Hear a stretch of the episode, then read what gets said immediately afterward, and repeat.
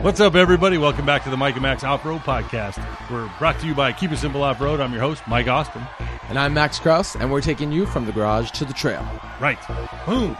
And last week, we missed an episode. Yes. So be prepared, bro, because we have 2 weeks of content to spew out in a few minutes. This is a 10-minute episode? Yeah, right. It's worth the wait. Yeah. I'm pretty sure it was worth the wait. I hope so. Right. I know you definitely did a lot. I did a ton. We're both working a lot. Yep. So I'll take all the blame of us not getting that last one out because we did the Outback run and then slammed with work. I had zero time to even get over here to the studio. And then I was trying little bits, but by the time I was trying to pack for the Go Devil run. Yep. No time. Then I got back from the Go Devil run around 10 o'clock.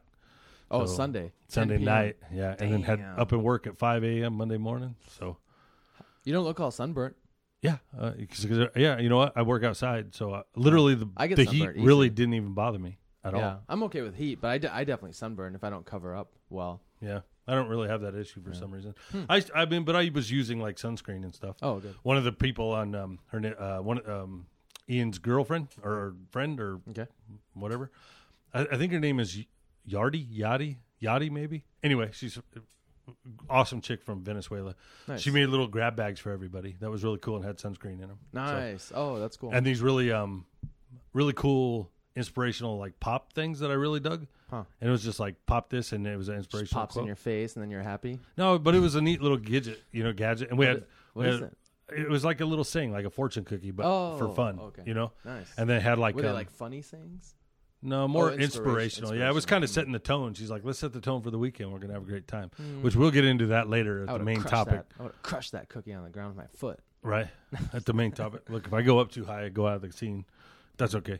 I'll stay hunched. Just hunch real well. Yeah, I'm going to hunch instead of walking over there.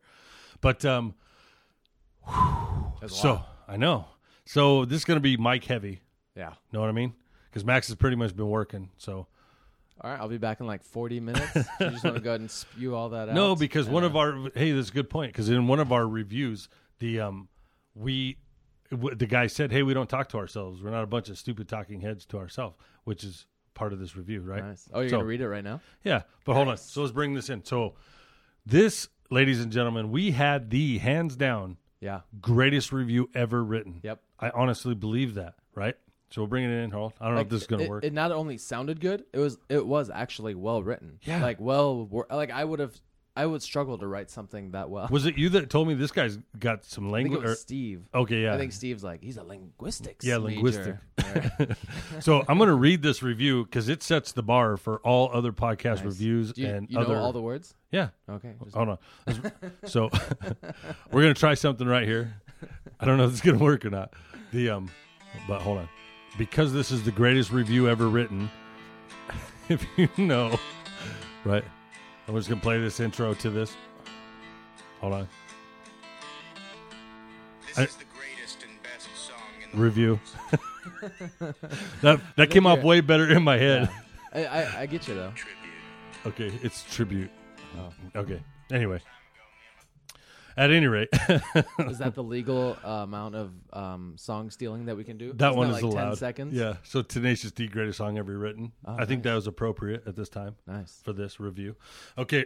Ready? Here we go. Ladies and gentlemen, this is from the greatest review ever written. Let me tell you about two of the coolest dudes on the internet and airwaves in the industry currently, the Mike and Max Off-Road Podcast. I don't normally spout out about much in the way of reviews or recommendations, but if you do not know of them, definitely check them out. They don't have ads. I hope to someday have ads. So they don't talk to themselves. Thanks, Max, for being here, right? And the good stuff, that's here. It's good stuff. Prepare to be entertained with trail stories, tech talk, daily struggles and triumphs about their own lives, hilarious stories, making fun of each other and their friends, Max's German mom making fun of people that use two hands to drink 60-ounce beers at dinner, motorcycle wrecks, crazy neighbor stories, breakdown trail fixes, the list goes on and on. It's the same BS that happens between you and your buddies while that one guy that you're waiting to show up late tries to get it together before the trail ride and you're waiting with your friends. Even if you aren't into podcasts, catch them on YouTube over at Kemosipalab Road. He didn't put that. I added that. So if you're between shows on Motor Trend or your currently go-to magazine is more into overlanding than you are and you need a refresh, hilarious, relatable content, then to feed your new addiction, find them anywhere you normally find them, a great podcast, YouTube, subscribe, follow, like is. Anyway, you get the rest. That was... Thank you, Chris. Thank you very much, sir. I think if you go like this, it sounds like a lot of claps. What a cool review.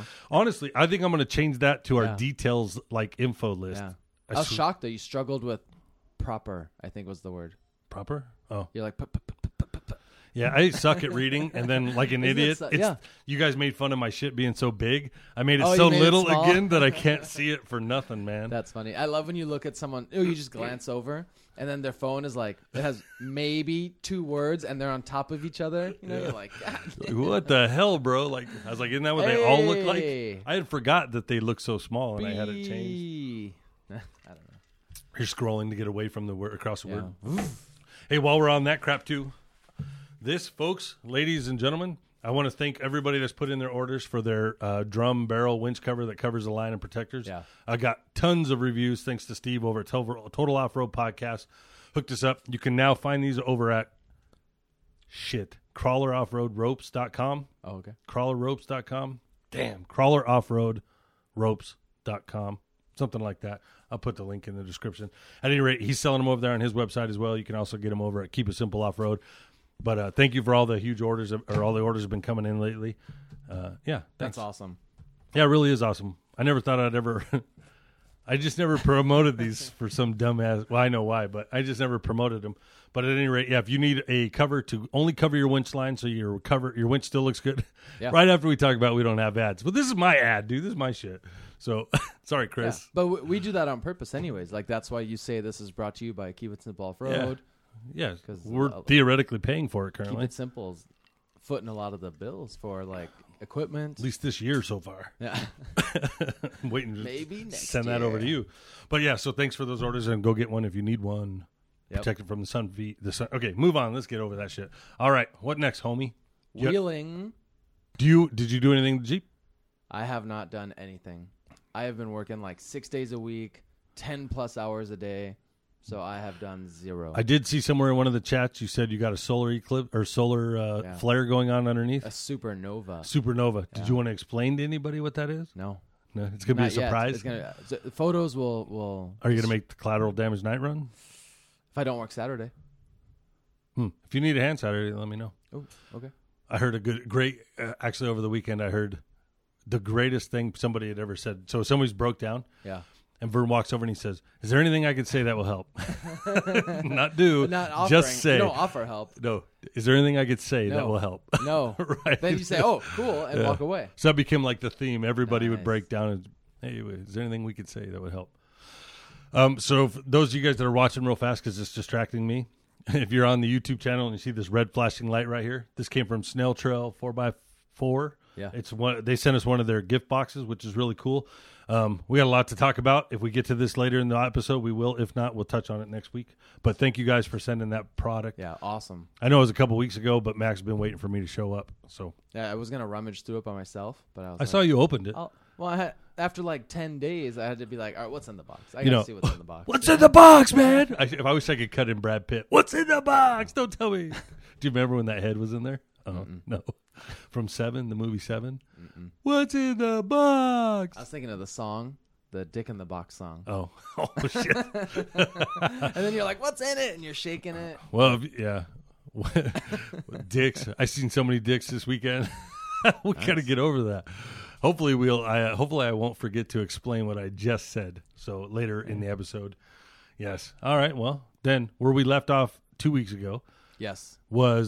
I was heading out to Buckeye Hills to show off the three optional lines. And I think we had just been talking about it because I had just done the night run out there the weekend before. That's right. I think we did cover that. Yep. So you went out and did the same trail, but with you knew of another segment of a wash that had three awesome obstacles, right? Yep, exactly. Three really fun obstacles. Yeah. I've been calling the option line, and I found out of a fourth line or option line, or what do you call it? The optional lines or extra credit lines. There we go. That's what I was calling them. which you've never seen any of these yet. No. Then while I was out there, I ran back into Randy, who showed me these ones, and he said, dude, oh, we got a little static. He said, I can show you a really awesome line that even crazy Javier couldn't climb. And I'm like, why would we go in there? If he can't climb it, we didn't even try in that. But so we'll get off there. That started it out. That was hysterical, bro. I don't know why the hell I was up so late, but meetup time was 8:30, yeah. And I'm like, sweet, bro. I live 5 minutes from here, and I got up at 8:22. Oh, right, dude. I was like, Kristen walks in. She's like, Mike, aren't you supposed to be out of here? I was all, fuck, running around, but I still had to take a shower, right? Yeah. So I jump in, get a shower, and I forget who it was. Somebody texted me, bro, are you coming? Because I had the map. Steve was texting. No, someone else did first. Oh, okay. Someone else. And I was like, yeah, on my way. Leaving the house. In the shower. Oh, I think it was White Chris. Yeah. So exactly. Dude, I was literally standing with, like in the shower with my hand out trying to text back. I'm leaving the door right now, pulling the Jeep out of the garage, you know. And the, so I didn't eat, I had no food. I threw just fucking like whatever beer I had in the fridge in there. You know what I mean? And luckily my neighbor has an ice machine. So I ran out there and I know his code. So I pop open the door, snag a couple bags of ice. It's in the garage or what? It's in his garage. Yeah. Damn, so, cool. Hey man, you gotta live next to the Joneses, get some cool stuff. So I get that. Then I take off and Steve's like, what the fuck, dude? Are you coming or what? You know? And I was like, dude, I'm 5 minutes from you, you know, and I was still probably 10 minutes away or whatever. But I pull in there because, you know, I'm the lead. I'm the only one with the GPX file, right? So I was like, I know they're not going anywhere without me, but I pull in and it's the biggest group that I think we've wheeled with in a long time. Yeah. How many did it end up being? How many Jeeps? How many rigs? I don't know, honestly, but I know that one person, I do know that there was 8 JKs on 1 tons. Yeah. Fully built 1 tons. I did hear 13, but I wasn't sure if that was like including when Randy showed up or, you know, I know some people had to leave. So I didn't know if it went higher or lower. Or so we know we had at least 8 1-ton Jeeps. So we know we had Brian, we had Randy, myself. Yeah. So that's 8, 9, 10, 11. Yeah. Yeah, okay. Yeah. And so, Javier, I don't know if they counted his as well, it's 1-ton Jeep, but it's not a JKU. Anyway. It's a 2-door JK. Bro, that trail, you know, it doesn't matter. Now I know why we cap shit at like 4 or 5 rigs, because everybody was built. Nobody really broke, except for Randy and sort of I did. Yeah. The but it didn't slow us. Mine didn't slow us down. Randy's was a pain in the ass, but anyway, which we'll get into. But at any rate, it still took us like we didn't get off the trail till 6 p.m, bro. And it was hot, dude. Like, and it was one of the first weekends where it was like real hot all of a sudden. Yep. Yeah, exactly. So we got out there, and luckily that trail from where the meetup was maybe 15 minutes, you know. Oh.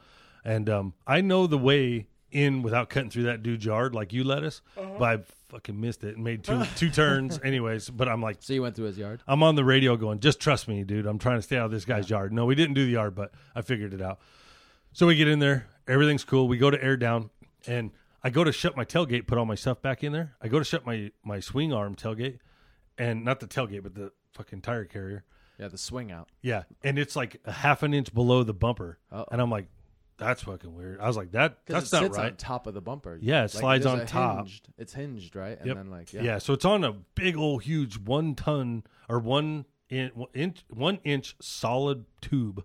But it's not double shear, you know. It's actually the one you can get from Rough Stuff. They might have improvised on it, and it's been on there for 5 years with massive beatings, and it's used to hold a high lift jack and a 39-inch tire with a bead lock. Wait, I think your carrier itself is heavy. It's at least 45 pounds. Yeah. Because I was like, when it came off, I was like, which is what we're getting to. It's I was like, there ain't no way this is going back on. Max ain't ever going to be lighter than me, bro. Because I just saved 45 pounds and moved the tire inside where it crawls better. So, but at any rate, I Chris and I thought maybe the bolt came loose and the compression bearings or whatever came loose. So I got out with a crescent wrench, tightened it up. It helped a little, but not good, you know. I put it on, get going a little bit more. So this is actually halfway down the way. Dude, I hit a bump. That fucker flew off. It like got projectiled off the back of the bumper. And it's like, and at this moment, we had ran into like something broke. Somebody did this, that, and we were only going like 5 feet before something broke again. And so multiple people's Jeeps were having issues. Yeah, and I'm trying to remember. We had Chris cut a tire. Oh, that's right. And then so we had Chris cut a tire. Randy ended up having TBI issues, fuel injection issues, and then my tire carrier came off. Oh, okay. Out of all the repairs, my shit was running again in like 3 minutes. Yeah, you know what I mean. And because you just throw it in the Jeep. Yeah, I knew exactly where to put it. I kind of knew it was going to come off because I knew that just didn't feel right. But it broke that 1-inch shaft. It wasn't my weld. The 1-inch shaft broke clean off. Was it solid? Yeah, dead solid. Dang. It sounded. It was funny because I hit. You know that one obstacle that you go on the right has that huge ass like moon crater, and then you turn that corner. I think so. I'm in there and I hear bink, and I thought I broke an axle. Damn. And I was like, ooh. So I was feeling it, and everything was good. Then I turned the corner and boom, the whole thing flew off, So what were they saying on the on that group chat? Were they like, did you yard sale the tire carrier? Yeah, yeah. Or like, it changed my name to do I have a tire carrier for sale? Yeah. But yeah, yard sailed the whole back end off. Damn. Tore off my antenna on my radio. Yeah. Oh, the wiring, everything. My license plate, everything went with it. So damn. It was pretty funny. But so we pull into the first obstacle. We work our way back into it. And that last time when you and I did that obstacle breakdown, you took the hard left line. Yes. So we've learned, actually, the cheater line is 35 baby tires, whatever. That's the far right line. Yeah. The actual line that where Randy broke, where it was Steve's line, and you were saying was White Chris's line. Yeah. Steve took that, and Steve took it, and Brian. Oh, cool. Tan Hulk. So he took it. The Brian Schwarzenegger. Yeah. Who I like. I actually like that the best. We have two of these crazy ass chats going now, so try to keep up, folks. But yeah, so Brian got what went through there, and then the super ass hard obstacles. That's 42s. You got to have 42s to be in there. I think the line that I took just to the right. Yep. So yeah, we explained all that with the soup bowl and all that on one of the previous episodes. Yep. The salable. Then your line, and you were like, "You're gonna try the line." So first thing I did was I went in and I looked at it. I'm like, all these people were already late because of me. I'm not gonna. But you're already there. Yeah, I'm like, I'm not gonna try it. Steve goes up the middle, or up to one side, and I was about to follow him. And White Chris comes over, and he's like, that line there? He's like talking about it. And we're looking at it, and I'm going, yeah, it's a little more dug out. You know what I mean? Because of the wind. It's a weird, like, angled S-curve. You got to drive into it. You can't, like, hit it the way you want it. Yeah. So I happened to look. I was looking for that hole that you have to straddle, right? Yeah. That hole was gone. So I assumed it actually got filled in a little bit. So I was like, you know what? I am going to try it. So I pull over in there, and I took your line. That's why you made it. Maybe. So I went all the way over there, and I got up on the right-hand side, climbed up on it. Yep. No problem. Never once felt like it was going to go over backwards. So it must not be as steep as it was, right? So, it's still steep, obviously. But it used to be semi-smooth on both sides, and the right side had been broke off. So there was huge grabber ledges. Nice ledges. Yeah. So I climb up on it and crawl, got the low gear. And it sat there, and it's like... I saw that in a video. Just like you're kind of like... Not floating is not the right word. No, but you're kind of like in one spot, like until you break over to the top. Yeah, almost at the break. Yeah. Exactly. And it was just lugging, one lug at a time. And I was going to back off, and Dennis is standing right there, and he goes, no, man, just... He's like... Work it. He just goes a little left. He's like, I see if you can just... There was one little nub I couldn't get. And I sat there and sat there and sat there and sat there. And then somebody in the video. If you took off, almost 200 pounds hanging off the rear bumper and it was inside, I wonder if the way your Jeep is weighed with 200-pound difference. Yeah, but it actually hadn't broke off yet. So everything was the same. After, okay. Yeah. Okay. So, Never mind. I take it back. But at any rate, it hops there. You hear somebody on the obstacle or on the video go, is this one of those video or those places you got to crawl? And then Richard, I think, said, he's been up it. Yeah. So, but at any rate, it just 2 or 3 clicks and then boom, it walked right up it. Nice. But first shot, one shot, man. And I was awesome. Hell yeah. So then that's how I do it. Exactly. Dude, it did not go up as smooth as you did that day, not by any stretch. That was a fluke though. That was just the lucky choice. You didn't even spin a tire. Yeah, because I think I broke a taillight in there before. Yeah. It's and I've never made that lineup, but I've tried like 5 times. So what a good feeling. Yeah. So I was pumped. Days on, boom. And then, so it goes in. A couple other people go through there. I think Dennis went next. No issues, no problem. Dennis does everything on those 40s and I know, it's awesome. 44s and just super slow and in control. But that's all. I think that's why he doesn't brake really, because he can, when it feels a bind, he stops. Yeah, you know, and smart. Yeah. So, but that obstacle. What do we do? Like, oh, give it a little gas, you know? Dude, like, friggin' Javier, he's got like the gearing you got or whatever, dude. But he went up at like in one shot too. But he went up at manual or automatic? 5-6 miles an hour, like wheel. He's doing like an Arizona bump up it, but and he's got the Sport 273 transfer case, bro. When he takes off, he takes off. Let's just say that, right? But he made it easy as hell too. So he went right up it, and then Daryl jumps in into the hard line, the one that I've almost flipped over backwards on. So the furthest left, but exiting to the right. You know what's gnarly though? Before we move on to that one. The one that I did, when you're on it, you can't back off. There's a huge rock, and when you back down, that rock keeps you from backing up. You have to go over. Yeah, you're right. You're backing up into a wall almost. Yeah, because exactly. You're pivoting on the top out of it. So you straddle that rock, but once you get up and your back tires sink into the hole, now you have that monster rock behind you, and you can't get out from under it. Not if you don't have a tire on the back. Yeah, even so, your bumper, because Javier didn't, and he was stuck in there. I think my approach angle is like, or my departure angle is so good that Bill walk up. I bet it's in your door, dude. I would hit the wall behind me. No, I'm talking the floor. Like it's so steep at that point. Isn't it all sand in the bottom? Yeah, but just one. I think one of the rocks that that broke off is now at the bottom. Okay, that'd be a problem. It's a monster because like it was on my spare tire. It was in the rim of the spare tire. Damn. And you're like, damn, that ain't coming out. You know. So it was funny because every time I tried to give it gas, it would slide back. And I was like, ooh, got to get off the gas. I saw that in the video. Gas. Like, you're slowly lugging along, but you're like, up, down.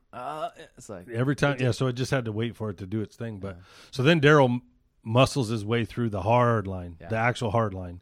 And that one was filled in at the top. So the breakover wasn't as bad.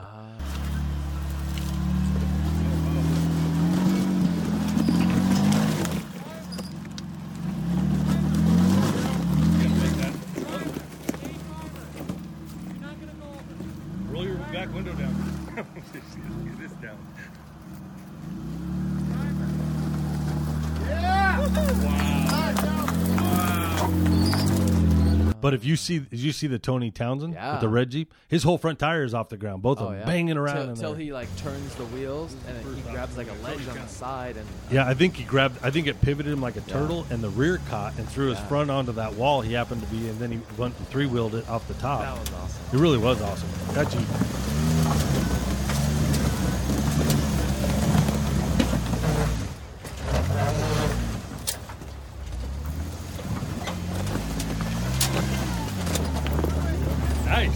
That Jeep is awesome. I know. And it looks so long for some reason, but that guy's super cool, man. I never wheeled with him before. And me neither. I didn't know that, till like a day or two before that he was going to go. Yeah. I was super bummed that I couldn't make it. Really soft-spoken, nice guy, man. Mm-hmm. Like, doesn't get too amped up. And that guy's crazy because he did that in 106-degree weather, whatever it was. He used to be a pool guy, too. Oh, really? Mm-hmm. And the fucking next day he's in Florence. And I was like, damn, dude, that's hardcore. That's across the whole state. And he did that 100-degree quartzite thing. Yeah, like just with Robert. Straw hat and no doors. And yeah, that's cruising. Awesome. Never bitches, never complains. Yeah. Good dude. And his Jeep's very, very well built. We got to learn from him. Just to be cool and low strung? No. The heat is good. Oh. I love the heat. It really doesn't bother me. But you do get tired by the end of the day. So Daryl muscled his way through it. And it's one of those things. You could try a line, and not make it and bail out.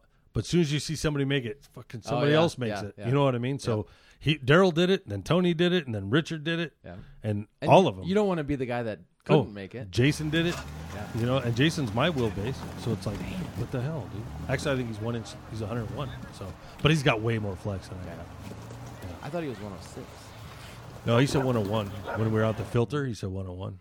So, but it's a beautiful Jeep. That guy's got an awesome shop. He's got an underdrive crawl box. He has a lot more control than a lot of these Jeeps. Yeah, but same as me. He's just got the only difference. Well, there's a lot of differences, but and automatic. Oh, is he? Mm-hmm. Oh, well, you know what? To be honest, since I've had the crawl box, I have even the automatic isn't an excuse. Nice. So, because I don't even need the gas, it does it all on its own. But it's fucking cool. So anyways, we get through there. Dinner drive. That's the first like big obstacle on the trail, right? So now you guys are going to the extra credit lines. Like, is the turnoff soon after that? I think it is. Yeah. I mean, that trail kind of sucks because you have those huge gaps across the desert while you're waiting for the next drop in. So I don't exactly remember which was what, but we get into the next one. Then we do like the one on the right, that big ass pivot, the dip. Yeah. So I walk through there. And I just get past that, right? And then you have, right after that is the big hump on the right. That's just scary going off the back. Yeah. So right there, Randy broke. He's got his YJ. He broke. He has no fuel. So I tow him because he's blocking the trail.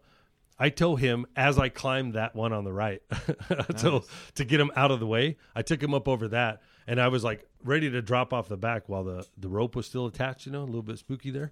Yeah. But so then I got off of it. And the plan was, then you have the V notch, that little V notch down the ways. So I told everybody, so I went through it and I blasted up. So right there's also an exit, like not an easy, but a pretty steep ass hill exit. So I go through the V notch, rip back to there to winch Randy up that hill and get him onto the main road. And so somebody could haul him back. Yeah. Cause it just wouldn't start. He had a TPS issue or something. Turned out to be a fuel pump, but. So this trail started off good. We made some obstacles we hadn't made before. That first one, I did. And my friggin' tire rack fell off. Had to cram everything in there. Dennis took the carrier.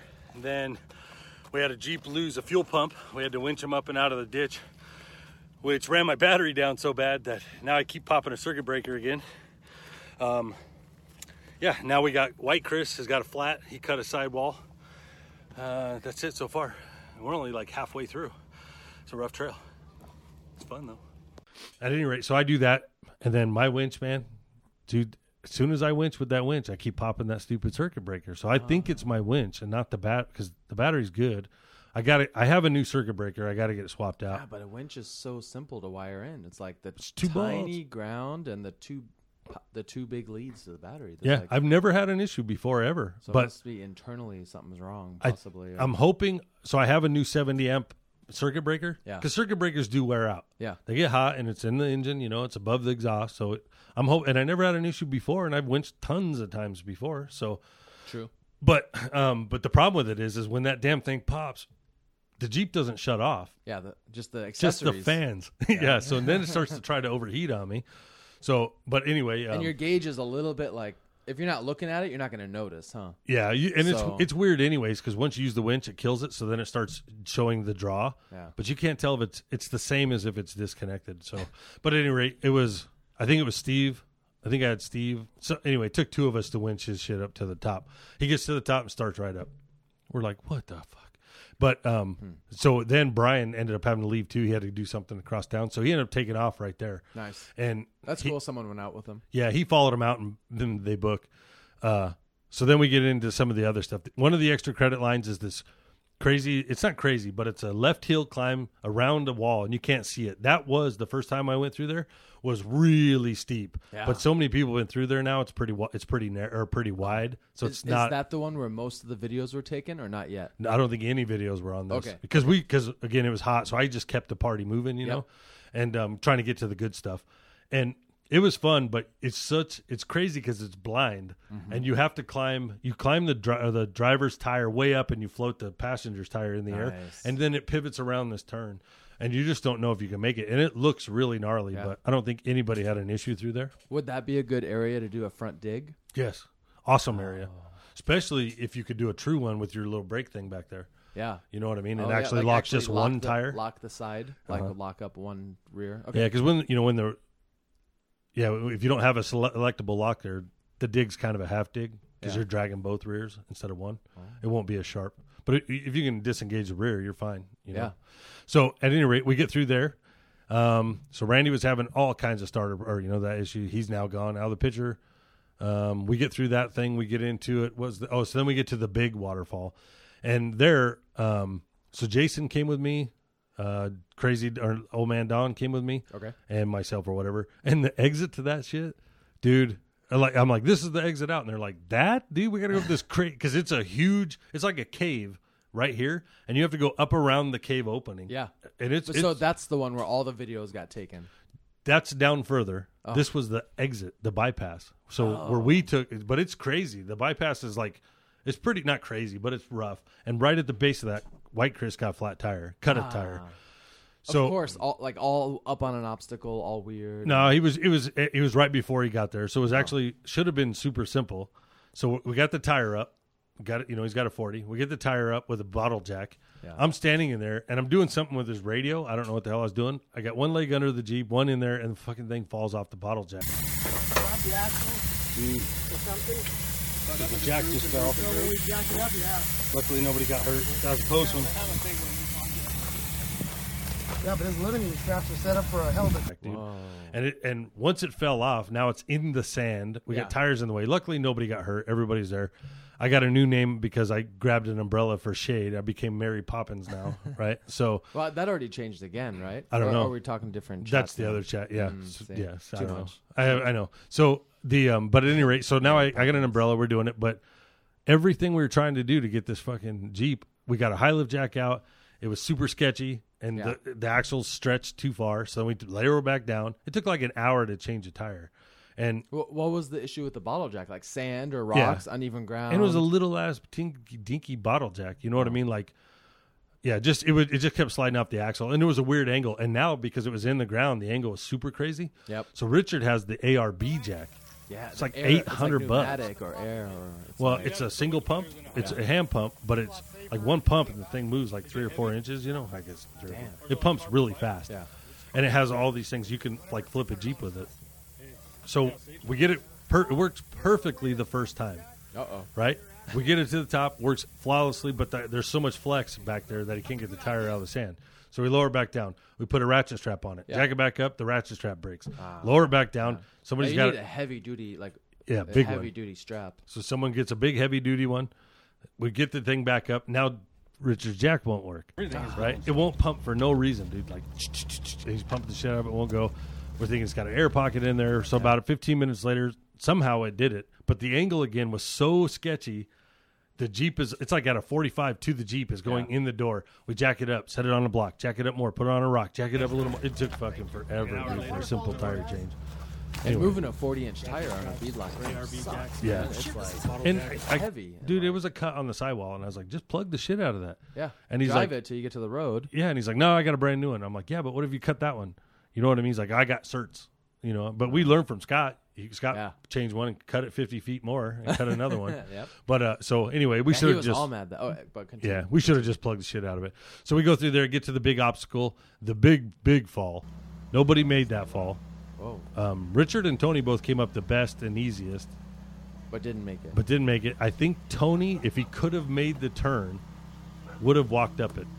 But so since no one made it, was that like an offshoot on the trail, and you could just back up and continue? No, we had to drag everybody over it. Like everyone had to. Oh, yeah, because once that was that one. So when you're in it, it's the craziest thing, dude. Like it's so that's the one where all the videos were taken. Yeah, all those videos where Steve, where everyone winched. Yep, I think Steve was the first one up. I could have made it. I think you could, yeah. Totally. Oh, really? Totally. Nice. Yeah. You got good flex, and you ain't afraid of body damage. We were also trying not to do body damage. Oh, everyone was on that? Yes and no. I mean, every single person pushed it to the limits. Nobody got as steep as Steve did. Right, so like Bob or Randy's wife. Whoa. Oh. Grab that. Steve was so freaking straight up and down that his washer fluid was coming out, right? So it's like all and dude, he was. So I have a rant here, a little baby rant. So I told everybody, you're probably gonna have to winch up this part. You know what I mean? The long wheelbases probably have an issue or have a way to get in there. If you can, I knew that if they could clear that first ledge. You get so you're climbing and you're off camber, and it wants to throw you over, but it is so light, like that. It's such a fine line to get it perfect without flopping over. Okay. So you get to a point where you're just balancing literally on one tire. So Steve's there, and he is so fucking straight up and down. And I go, you want a line? He's like, yeah. Like he had no zero hesitation. Yeah. You want a line? Yeah. That's in the video. And then I go, where's your winch controller? It's under his seat, right? So I'm like, what the fuck, dude? You guys know you're coming into this with the that you might have to winch. Why would you not be ready? Oh, but under the seat is one of the better spots so far. Except for the fact that you're straight up and down, and you're literally... and the seatbelt's locked. So unless you take the seatbelt off, he can't reach it. I don't think he could come out. Yeah, like, it was so precarious. People were holding the bumper to keep him from going. And it would have... It's not a... If you go off, you fall backwards. Oh, like overhead? Like yeah, tires would, like, are going to be in the air? Yep. So he's so straight up and down. He would have rocked backwards and then fell sideways, driver side down, into a crack. The only way to get out of that crack is to drag him sideways out of it until you can flip him back over. I'm sure you could get 5 or 6 winches on him and take him out of there. But anyways, somehow he got his winch controller out. I think somebody jumped down in the hole, but now you're in the fall hole. You're in the fall zone, right? Yeah. So you get that out, and then so we winch him up. No issues, no big deal. I went around, so he winched to me, and then... Tug.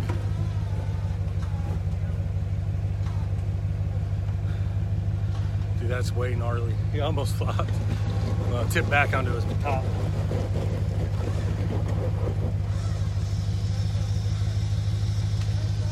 At this point, I kept popping the circuit breaker, so I wasn't using my winch. So we spun him around to winch everybody else up with his winch. Yep. He told me that was hard winching some of these people up. Dude, like Jesse... Is that his name? Yeah, Jesse. I always get him confused with Jason. Yeah, the green one. JK. So Jesse, he wasn't making a far enough break over. So when they were trying to winch him, it was like nosediving it into the front cross member. And it was digging this huge ass trench, bro. Anyway, we had to let him let out. You're going to have to climb. And as he would spin and sputter and try to get the cross member up, then we'd be like, all right, now start winching, But we had 2 winches on him. He had his winch on Steve and Steve's on him, and trying to get both of them to do the same thing at the same time was like... Oh, it's impossible. It was like talking to a Chinese person and a Spanish person. That's where you need a handheld radio. Both those guys need to be receivers. Right. And you just say, now, winch now. And that way you have... That's the... But if you're yelling it and you're, Steve, Jesse, well, you would go, Steve out. And Jesse would go out. And you'd be like, no, Steve, you stay tight. Jesse, pull out. And then you have to figure out how to get them... both driving and releasing it enough to get it was very, very weird. So then we get him up, no issue, or get him up, no problem. Daryl. Daryl went in there too, same deal. I'm trying to think who was it. No one made it up. Nobody. Unassisted. No. But my second rant was Chris, White Chris. Yeah. Doesn't have a hook on his rope. I heard this. Right? And it's tough, and he sucks it in behind the bumper. So now you're in there with your fingers in the fucking fairlead. The tiny fairlead slot. Yeah. So at one point we were trying, I think it was Javier. Javier didn't have a winch, so Steve's got him there, and it's pulling Javier over onto his side. Not up because he's so twisted up in there. I don't know if it was him or not, but whoever he was on. So I said and Chris wanted to watch the show and stay in AC, so he just backed up into the corner. But he would have been perfect to just throw a quick snatch block on him and just bring it over to that. They would have gave us a perfect angle without Steve having to remaneuver and all the shit. Because once they were hooked up and pulling on it, we didn't really want to let him go because it was very precarious, dude. Like what a good weekend. It sucks to miss out on. Yeah, we're going back out. It's so close, I didn't even air up yet, so that's how close it is. I know. My Jeep looks, every time I park it, it looks so beat up. It's like, Jesus, man, thanks for riding me hard. But at any rate, so I go, Chris, let's put a slash block on here, and I pull it. And I finally get his stupid eyelid out. Then I pull it out, and he's just chilling in the AC, and I'm like, where's the fucking hook, bro? Where's the hook? And somebody's like, use a soft shackle, but it's the thimble, bro. So it's like. Is a soft shackle too thick to go through it? No, but we do have thinner ones, but it could cut on it. You know what I mean? And we don't want to have any kind of mistakes, especially once you add a snatch block. Well, and especially, you don't want to just lunge backwards or anything. Yeah, because we're trying to move the angle of the pull. Yeah. So if that come off, it's going to, you know what I mean? It's going to snap straight, and fucking Javier's going to flip, and whoever's in the danger zone is going to get killed. So... Like Robert Palafox was in the danger zone all the time. Yeah, well, at one point he got it. He wasn't there with us, but he got it. He was telling us the story. He had the winch line.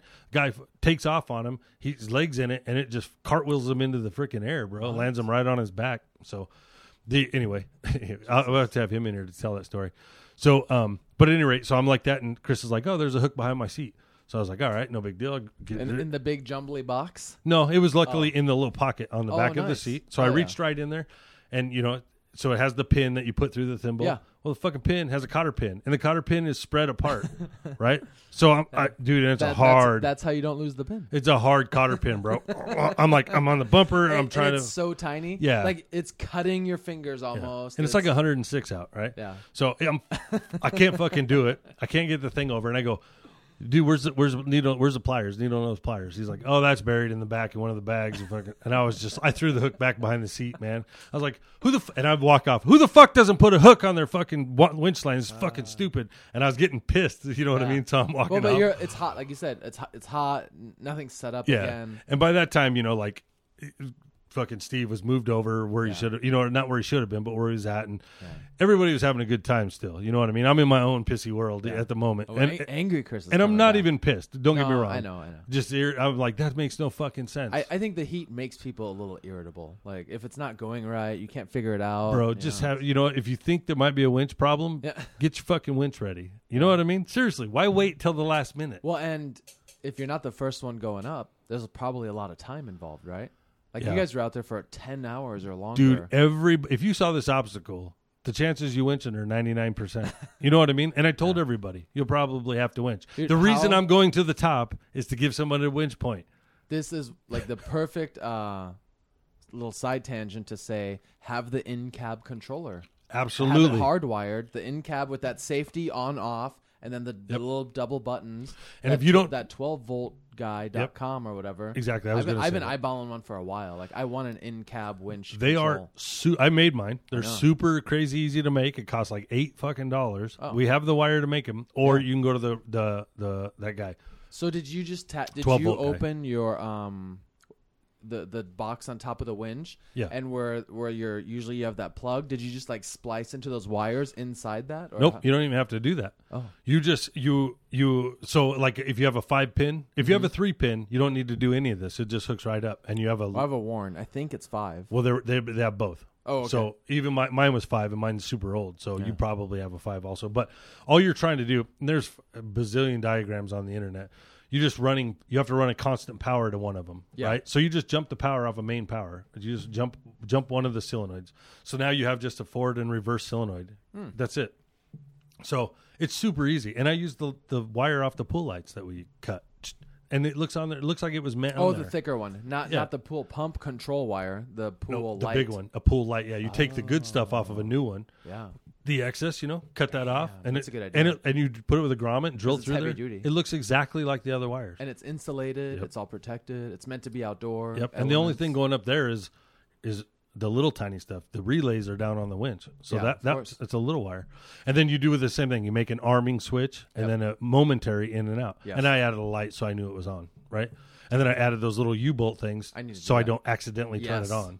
Yeah, that the power switch is protected by you have hoops around it, basically. So you don't just flip it on and off for fun. Yeah, exactly. So it literally is like $8 worth of stuff. Damn. And we have the cord. So, and like... I need that. 2 hours of work maybe at the most if you're trying to route it pretty. I'm out. So at any rate, so it is, and I just believe that. The other thing it's on the fly. Listen, like now you're in a bad spot. Hey, I got a winch. You're ready. Your freaking line needs to be able to have a big enough eyelet that will accept a soft shackle because that's what everybody's using. And the very first thimbles from Factor 55 don't accept a full size shackle. You need one like what Steve has. You know, the old ones were that cheap little thin thimble that just had the one eyelet coming out. I think that's what I have.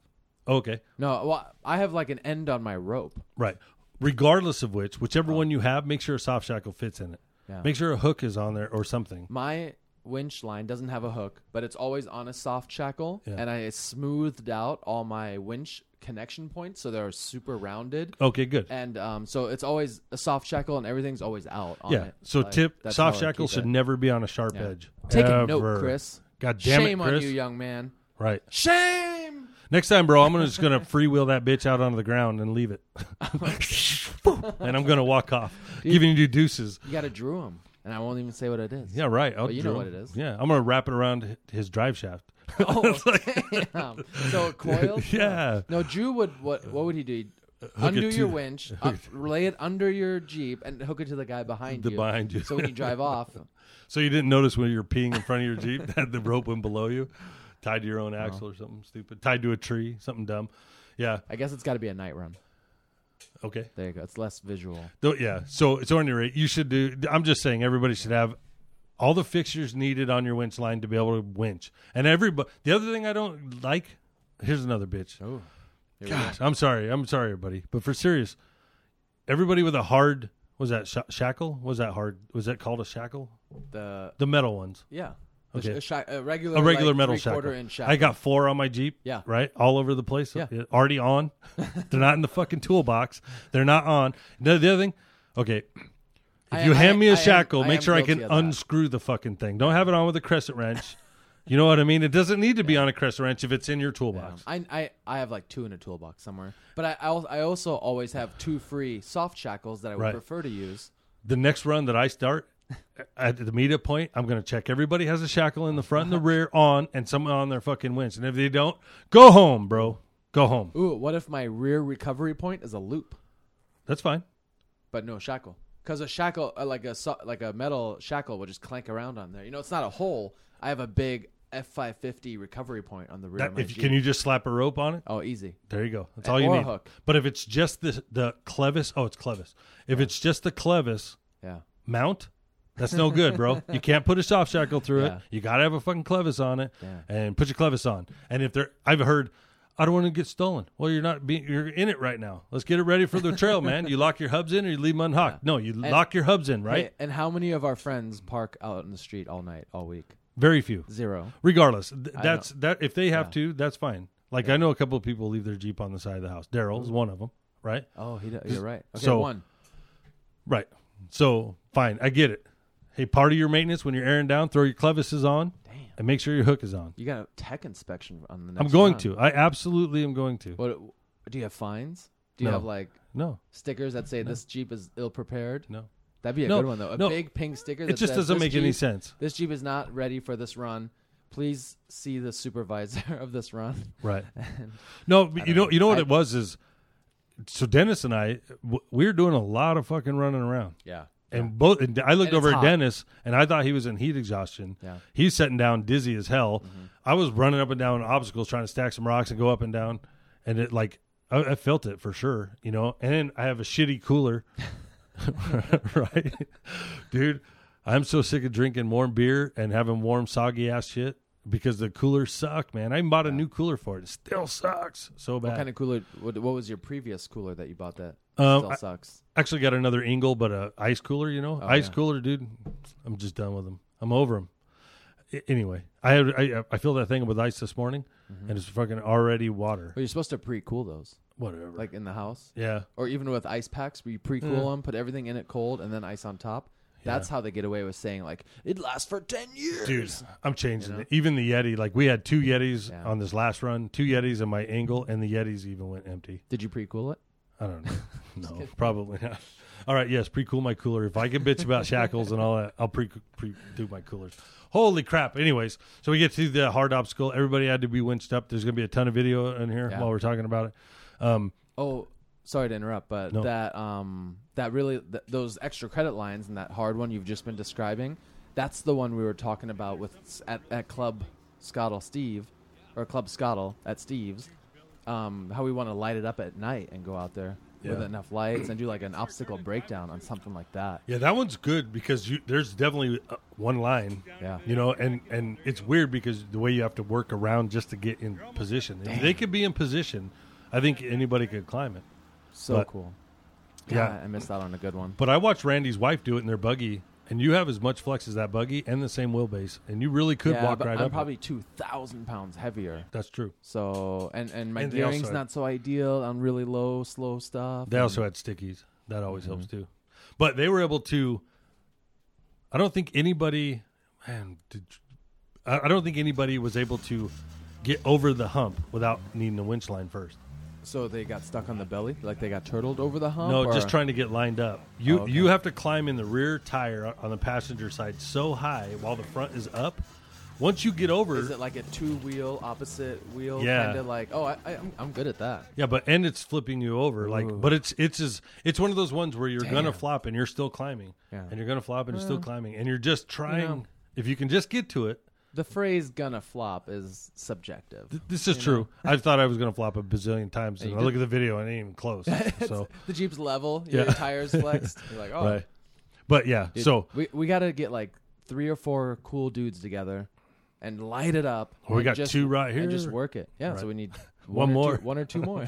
Yeah, we could do that. I got tons of and battery people lights. who just want to go play on it. Like they don't like. I'm not trying to get damage either, but people who don't mind working it and like just playing on it for a while will set up all the like these crazy LED lights everywhere. What's really weird is when you get in there though, there's not a lot of options to move around. Yeah, you're kind of in it. So if the slightest move, man, and it wants to go. Well, but you drove around, right? Uh-huh. So we could still have a winch line on. We could make it safe. So we could put a winch line on and let you get back off and try again. Yeah. And do that a few times. Leave like a foot of slack or a little bit of slack if I want. And like Tony came up because I, a lot of times when they were pulling on me, I had to actually turn the Jeep on to be able to hold the brake. Yeah. And with Tony, I didn't. He just barely tagged me. Like so, he was I think the closest of making it up. Richard was huge, the second. Huh? Yeah. So both of those guys have 41.5s and like 24-inch bellies or bigger. Yeah, huge like link Jeep belly angles. Right. I'm not referencing their bodies. Yeah. Not that that's not far off on both of them. Yeah, that's good stuff. So we get through that. Those guys are cool though. We're just teasing. You know? And that obstacle I won't even try. It's gnarly. Damn. It's big and gnarly. And so your Jeep is that where you broke a U joint or no? Mm-mm. That's the last. That's the next one. The next one. So we're goofing on him. I don't remember that last. The last one is not big. This one here was the a full JK's length tall. Yeah. Right.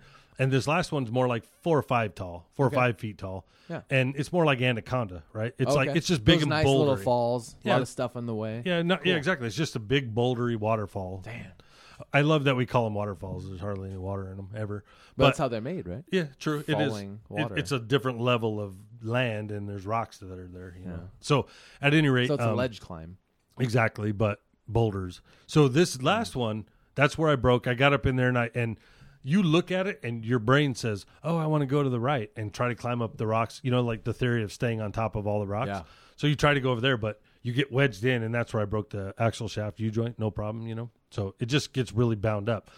So I know the line is far left, right? Okay. Now, I watched the videos of the last guys making it when I broke, and they were way left, almost like bypassing the entire rock thing. When we got there, we didn't do that. We actually, there's this huge granite line that you can follow. And if you can keep your driver's side tire on it. Is it like a white quartz line? Or like, is it like a... It's just a swath, and it's different than the other rock. Okay. So it's whatever, I don't know if it's granite or what, but it's a different line. And it's straight. And it's probably 12 inches wide, right? Okay. So it's very obvious. So you get on that, and you're like, okay, cool. And you can see, you got to do a little bit of flexing. And you're upright. The problem with that is, the front's no issue, but where the two back climb, those two rocks are off about 2 feet. So they don't climb even. And the same thing hits because now the front is light. Okay. You hit that rear tire and it pulls the front off. So you're just spinning and it twists the body around. It pulls the front tire right into the hole. Damn. So you got to back off and do it again. Back off and do it again. Till you have some traction and a little grip. Until you can start really far left. This is what I ended up doing. I went so far left I missed that first rock, but that leans you really far to the right. I had actually made up my mind. I don't even care if I flop. Like, I'm going up this left side, and I don't. And I forget who was standing there spotting me. They're like, "Woo, dude, that doesn't look good. I'm not comfortable with this at all." And I was like, at the point, I had already made up my mind. Yeah. I'm gonna lay it over. So, but it didn't. No. Didn't because it hit the roll cage on the bar on the ground. so this would be a good one for no doors. Then. Yeah, definitely. And I warned all those guys don't take doors and stuff. But so anyways, I'm climbing up, and the rear part of the C-pillar hit that rock. It leaned out, but I didn't feel it. I thought I hit the rocker panel. And then I got that front tire, both tires up on the ledge, and then it walked right up it. So then I'm standing there, and I had been making fun of these guys, playing with them, going, wait till you see the next one, dude. This isn't even the hard one. We were on that last crazy one. So then But, and I was goofing because it really wasn't as hard as the last one. So then Daryl walks up and he looks at it and he goes, oh, shit, dude, this is way harder than the other one. And then he storms off. And I thought he was pissed off. And I was like, oh, I feel horrible about it. The that noise that I just heard. Is that why you're laughing? That fart? I heard a... I was like, oh, the dog must be growling outside the damn door. Dog. Yeah. I was trying to ignore it, but you're beat red laughing. So anyway, it's only a tiny-ass room here. The But at any rate, so I get up on there. Daryl goes through it. Daryl did end up wiping out his taillight. Oh, so, yeah. I saw the photos of that. Okay. Yeah, he took my line. Right? Yeah, I think so. But he's got corner armor at home. Yeah. I felt horrible. I know. Because the whole side was dented, and I was like, he's like, no, I did that on Volcano. So then I was like, he cool. He did damage the rear quarter on Volcano. Yeah. So the gatekeeper. I asked him, I was like, you pissed off? And he's like, sorry about that. I know that creeped me out too. You touched my hands. I think we just touched fingernails. It's enough. It's enough. I didn't get the creeper. It's not fingers, gay. Did I? The what? No, you hit this one. Oh, thank God. Oh, shit, dude. So anyways, yeah, we make it up. Daryl makes it up. He really wasn't mad. He just looked mad. Mm-hmm. And I felt bad. He's got like resting grandpa face or something. Like resting bitch face. Yeah. Okay. I'm with you. Dude, so he gets up. Half the group. At this point, it's like 5 p.m. We haven't even set up the scottles yet or the food or anything like that. So me and Dennis are trying to get everybody up. We're trying to get Steve to the front because he's got the scottle to start cooking. And they got tents set up. They got the whole road blocked off. They got all this shit out. And we finally get up. But this is where I almost passed out. Oh, all I have is warm beer. I ran out of water. Damn. We were out there so long. Well, and you didn't eat, right? So you rushed out of the house. I hadn't eaten. Yeah. So and you guys made food at 4 p.m., 5 p.m.? Yeah. So, damn. But yeah, so I was, I was blowing bubbles, man. I was like running up and down that stupid little obstacle because you could stack a rock to get them to be equal. Yeah. And then fucking Javier would come in there with his 9 million to 1, or wait. His 2-to-1. Yeah, 2-to-1. Or whatever. And throw the rocks 30 feet out of there. Damn. He ended up having to take the bypass out. So, which I had to pull him up that. So I'm now running up and down the rocks. I feel like this is all about me. I'm running up and down the rocks, stacking rocks, trying to do them, jump in my Jeep, drive over, drag him up the hill, run back. And then at one point I was climbing up that thing like the 15th time. And I was like, holy shit. Everybody else is in the shade, got nice cold beers. I'm out of water. Luckily, Dennis is like, we're taking off. We're not going to stick for food. And he's like, Mike, you want some water? And he had like 3 really cold waters, which by then somebody was cooking. Chris was cooking and everybody, dude, the food was amazing. Those guys always bring great food. So I had a little bit of food, some nice cold water, snapped right back out of it. Everything was good. Fucking Dennis. I tell him and a couple other people, I'm like, yeah, you just follow this out that way. Uh-oh. You just head that way. You know what I mean? Like keep the sun over here and head that way. You're going to, when you run into the riverbed, go left. Yeah. Right. And the river goes all the way to the main street. Exactly. The river, that sandy river bottom. Right. And that river, it's not a little creek. It's a very obvious river bottom. It's like 40, 50 feet wide. And it's sand. So it's obvious when you get in it. Right. Yeah. So we hear them on the radio for like the next 2 hours.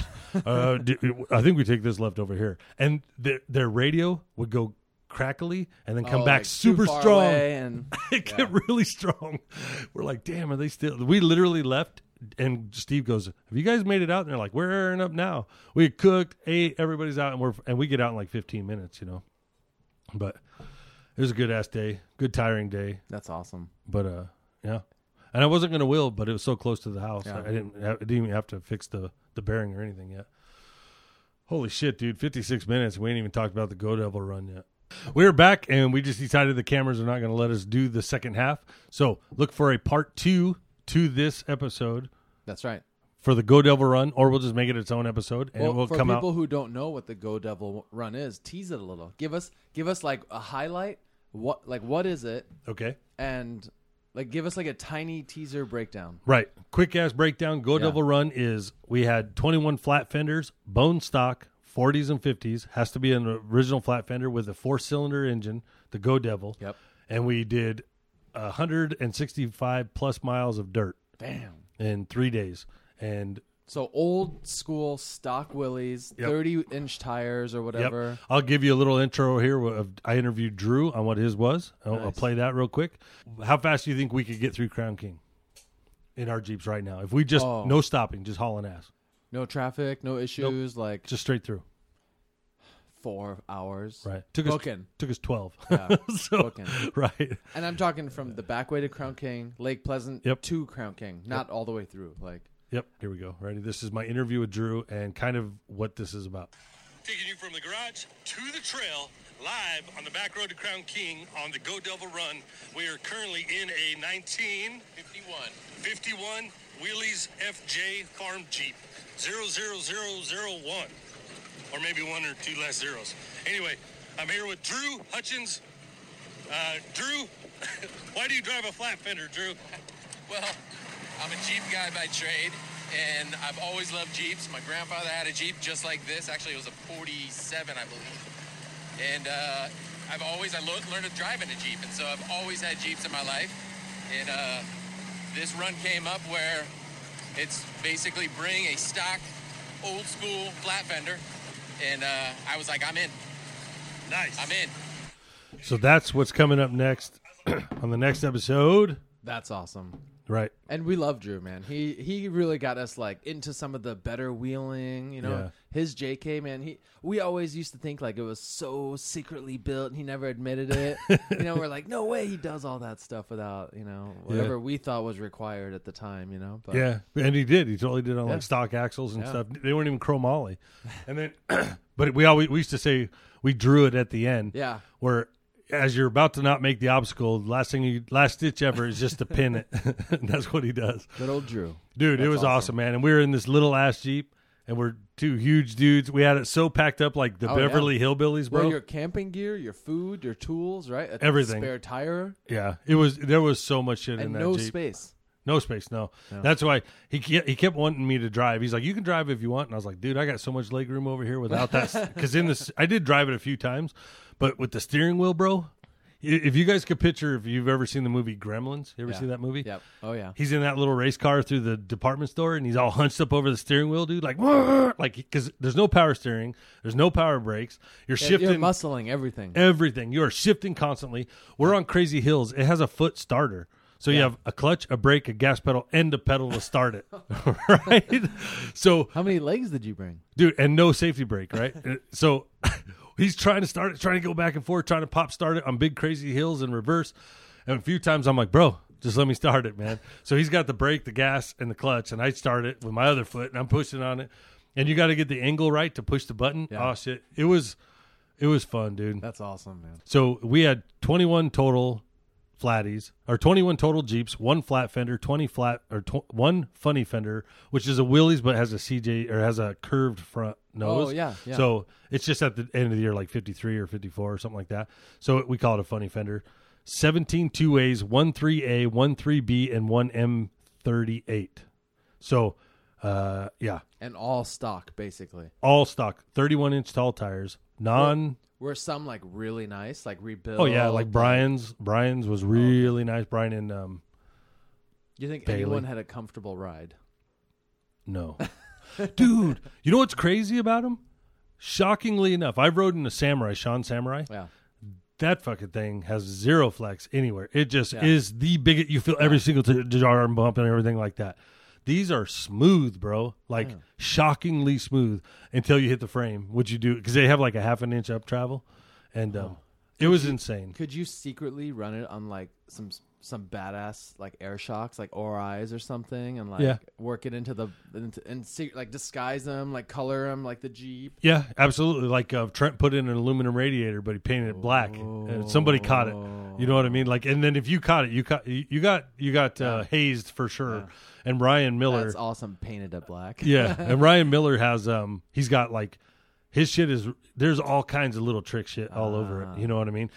He's got RPM Fab aluminum fucking steering on it. And we're like, what is this, dude? Because it stood out like a turd. Are you still thinking about if another one pops up, are you buying it just to have? Dude, yeah. So we could go, So, yes. I was like, hell yeah, I'm going to do this too. Then after that first day, I was like, fuck flat fenders, bro. Like that kicked our ass. And then by the end of the day, I'm looking again, right? Because talk about a team building experience and problem solving thing. Like, and on top of it, what's awesome about this is you can't, I'm probably going to end up saying this shit again next week too, but perfect. You can't just go, any moron can't buy it because they got money and join this pack. Yeah. Because they will flat leave you behind, dude. You have to know your shit. We, at one point, I look back at Vern and I'm like, are we going the right way? And he throws his arms up. We have no idea. We don't even see dust for miles, and we can see for fucking 20 miles. So the groups all separated? They got separated, and they would literally, you good, and you had to have your shit figured out, man. Like, you had to know. You guys all had ham radios and stuff wired in? No ham radios, no GPS. Yeah. Oh, no GPS. Nothing, dude. We're Maps? Talking nothing. Map? No map. We're just going. Literally, dude, I felt like an Indian. I'm down on the tracks because we had... directional. You're looking for tires. We had directional tires. Yeah. So no NDTs, right? Which is like a radio. Everything was bias ply. Can only be going one way. So you could tell which way that track was going. Interesting. What would throw us off was sometimes they'd make a wrong turn and turn back. And you're like, oh, wait. So we're literally reading tracks, you know. And then, dude, we're in a tunnel at one point under the I-17. Oh, we're in a tunnel. Downtown Phoenix? No, like north of New River. We came back in through that way. Yeah, sorry. So I found we got some really cool shit, dude. At one point, we're at Table Mesa. You might have seen where we're looking for help because we had literally a 400-yard climb and flat fenders in the middle stuck. They couldn't get up. And I'm like, is anybody out here right now? We need somebody with a V8 to get these things to the top. We didn't have enough rope, enough winch line or anything like that. We ended up having to turn them around in the middle of the hill and run them back down. Damn. So at any rate, we're in this tunnel. And we were working on a radiator. We had one radiator part working on it. They fucking have a siren. They drive off. We're still there for an hour fixing this radiator. They just leave you, bro. You got to know your shit. Yeah. And so what's cool about it is you have to have some mechanical ability. Yeah. I lost track of how many times we took apart the fuel system, dude, to try on Drew's Jeep. Oh, on Drew's Jeep. On Drew's Jeep. Damn. Yeah, it was good. So what was mainly wrong with it? Like, the pressure ended up being the gas can was just so. Remember, I told you we tried to clean out the rust. That's right. It clogged everything. We went through 5 or 6 fuel filters, fuel lines. Ended up having to get new gas tank while we're in Crown King. Dude, talk about an adventure, man! What an adventure! Damn. We ended up. Let's do it. Let's do a full episode. Do it right. We got to give this the credit it deserves because it was epic trip. Damn. So should we buy a bunch of stock Liberties? Yeah. Dude, a Liberty would... Yeah. No, these fucking things are outwheel a Liberty. A stock wheel at Liberty? Yeah, they're animals, bro. Damn. They take a beating like you have no idea. That's true. There's a lot of plastic on a stock Liberty. It'd come out pretty fucked up looking. Dude, I can't believe how good they wheel, man. And I can't believe how fast they fall apart. And I can't believe how fast you could fix them. Yeah. And I can't believe the amount of shit you could do to them. You know what I mean? It's so good. They're so simple. That's what's awesome about them. That's why I was saying, like, you could sell this as a fucking corporate gig. Hey, come learn team building and problem solving with us. We throw your ass in this ghetto-ass Jeep and make you go 165 miles. You'd have to divide everyone up, huh? And do, like, one really good mechanic, like, one of you in, like, a group of 2 Jeeps. And those 2 guys got to stick together because... Maybe. Well, no, because then the other guy's not really learning. Yeah. You have to figure it out. These IT guys, they're not going to know how to fix shit. Problem solving, bro. You got to be able to figure it out. Like one time we had to clear the fuel tank or the carburetor. And I remembered after this happened accidentally, right? So it would idle, just quick tidbit. It would idle, but you put any gas in, it would just die. Okay. It'd stall. Started back up. So we're trying to figure it out. And I'm kind of looking for leaks and... So anyways, he kind of got it to rev a little bit and I was feeling around it and it sucked my hand to the carburetor and it started to run better. And then it dawned on me, you can actually rev them and hold and cover it and it will suck the dirt through the carburetor. Whoa. Because it was so dusty, dude. So we did that. We ended up doing that like 10 times on the whole trip. But that became one of the fixes on total accident, you know. Yeah. But I had remembered that you could do that after it accidentally did it. And it worked. I know it sounds silly, but I learned it on Roadkill. Tune in. I know, right? Okay, let's end this with a rant then, because this rant's kind of relevant. There a funny note. Let's go with a funny note. I know. We got a little bit of time. So I was listening to Wheel and Wine and Whiskey today. All right. And Jason, he had a rant. Normally it's Chris, but this time was Jason. Yeah. And he was talking about situational awareness of people in the grocery store. And he was like, I think they were pretty hammered by that time because he was saying situational awareness and he was slurring all over. But he striked up the funniest fucking thing that happened to me at Fry's. And I might have said this before. Maybe not. I haven't heard it. Okay. So his rant, though, was people just completely oblivious to you standing there. They're in masks. They got their stupid shit on or whatever. And he goes on his rant. Go over there and listen to it. It's their last one. I'm standing in Fry's. I'm fucking tired. It's the end of the day. I need to get peanut butter, right? So I go to the peanut butter aisle. Everybody's social distancing, trying to stay 6 feet away. This fucking guy is standing in front of the peanut butter. He sees me there, but sort of. Well, at least I'm standing there. I'm not like a little guy. Doesn't give two shits about what me doing. So I sneak behind him, trying to get around him. I know exactly what I need. Just step out of the way. Oh, but he's standing directly in front of it, like super close. Like just glancing. He's like glassing over the peanut butter, right? Like, what the fuck? And he has a hat on. He's got sunglasses on. He's got like a bandana mask and everything on, all tucked in. You can't even tell if it's like the race of this person, right? So, which is irrelevant. You can't see the color of him. So anyway, I sneak behind him. He almost backs into me. I sneak down in front of him. I grab my fucking peanut butter, and I'm like, sorry, dude, I'm trying to social distance, but you're hogging the whole fucking space, and I don't have all day. So I didn't say that. That's what I was thinking. I get to my cart, and something about me feels this guy's eyeballing me, right? So I look over at him, and we have a full-on stare down for like 15 seconds. You know what I mean? Okay. We're looking at me, but I can't see. So you're not going to look away. No, I'm on him, right? Yeah. And I don't have glasses on, but I can't see him. Nope. I got the peanut butter in my cart, and I take the breath to ask him, what's your fucking problem, right? Because this is a long-ass hot day. I'm ready to go, right? I literally go, and he goes, Mike? I was literally about to tell that guy, we got a fucking problem, bro. And he's all, Mike? And I was like, who are you? And he pulls his glasses down, and it ended up being Tim and Marie's dad. So I was like, what the fuck? I forget his name now. You're about to yell. I'm about to chew his ass out, dude. And he just couldn't pinpoint who I was. He had recognized me. I didn't know who the hell he was in that disguise. But how funny, like, you have one whole different idea than this guy's staring at you because he recognizes you, and you're like, what the fuck, old man? Yeah, I was ready to slap him. Fuck this, dude. But it was pretty funny. So that was my Brant situation. That's why he is also known as Angry Chris. Oh, yeah. Hold on, I'm going through this stupid shit. The other thing, too, I have to quit drinking these beers.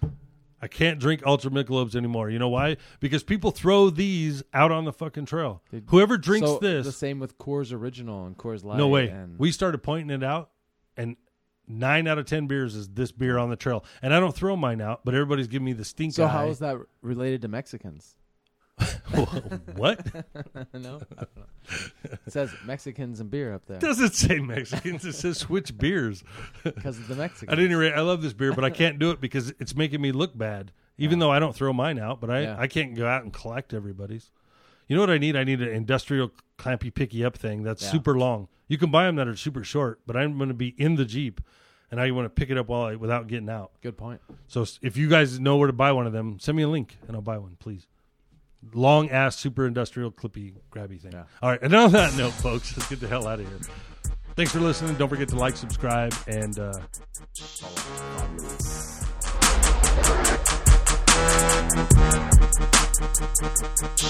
follow.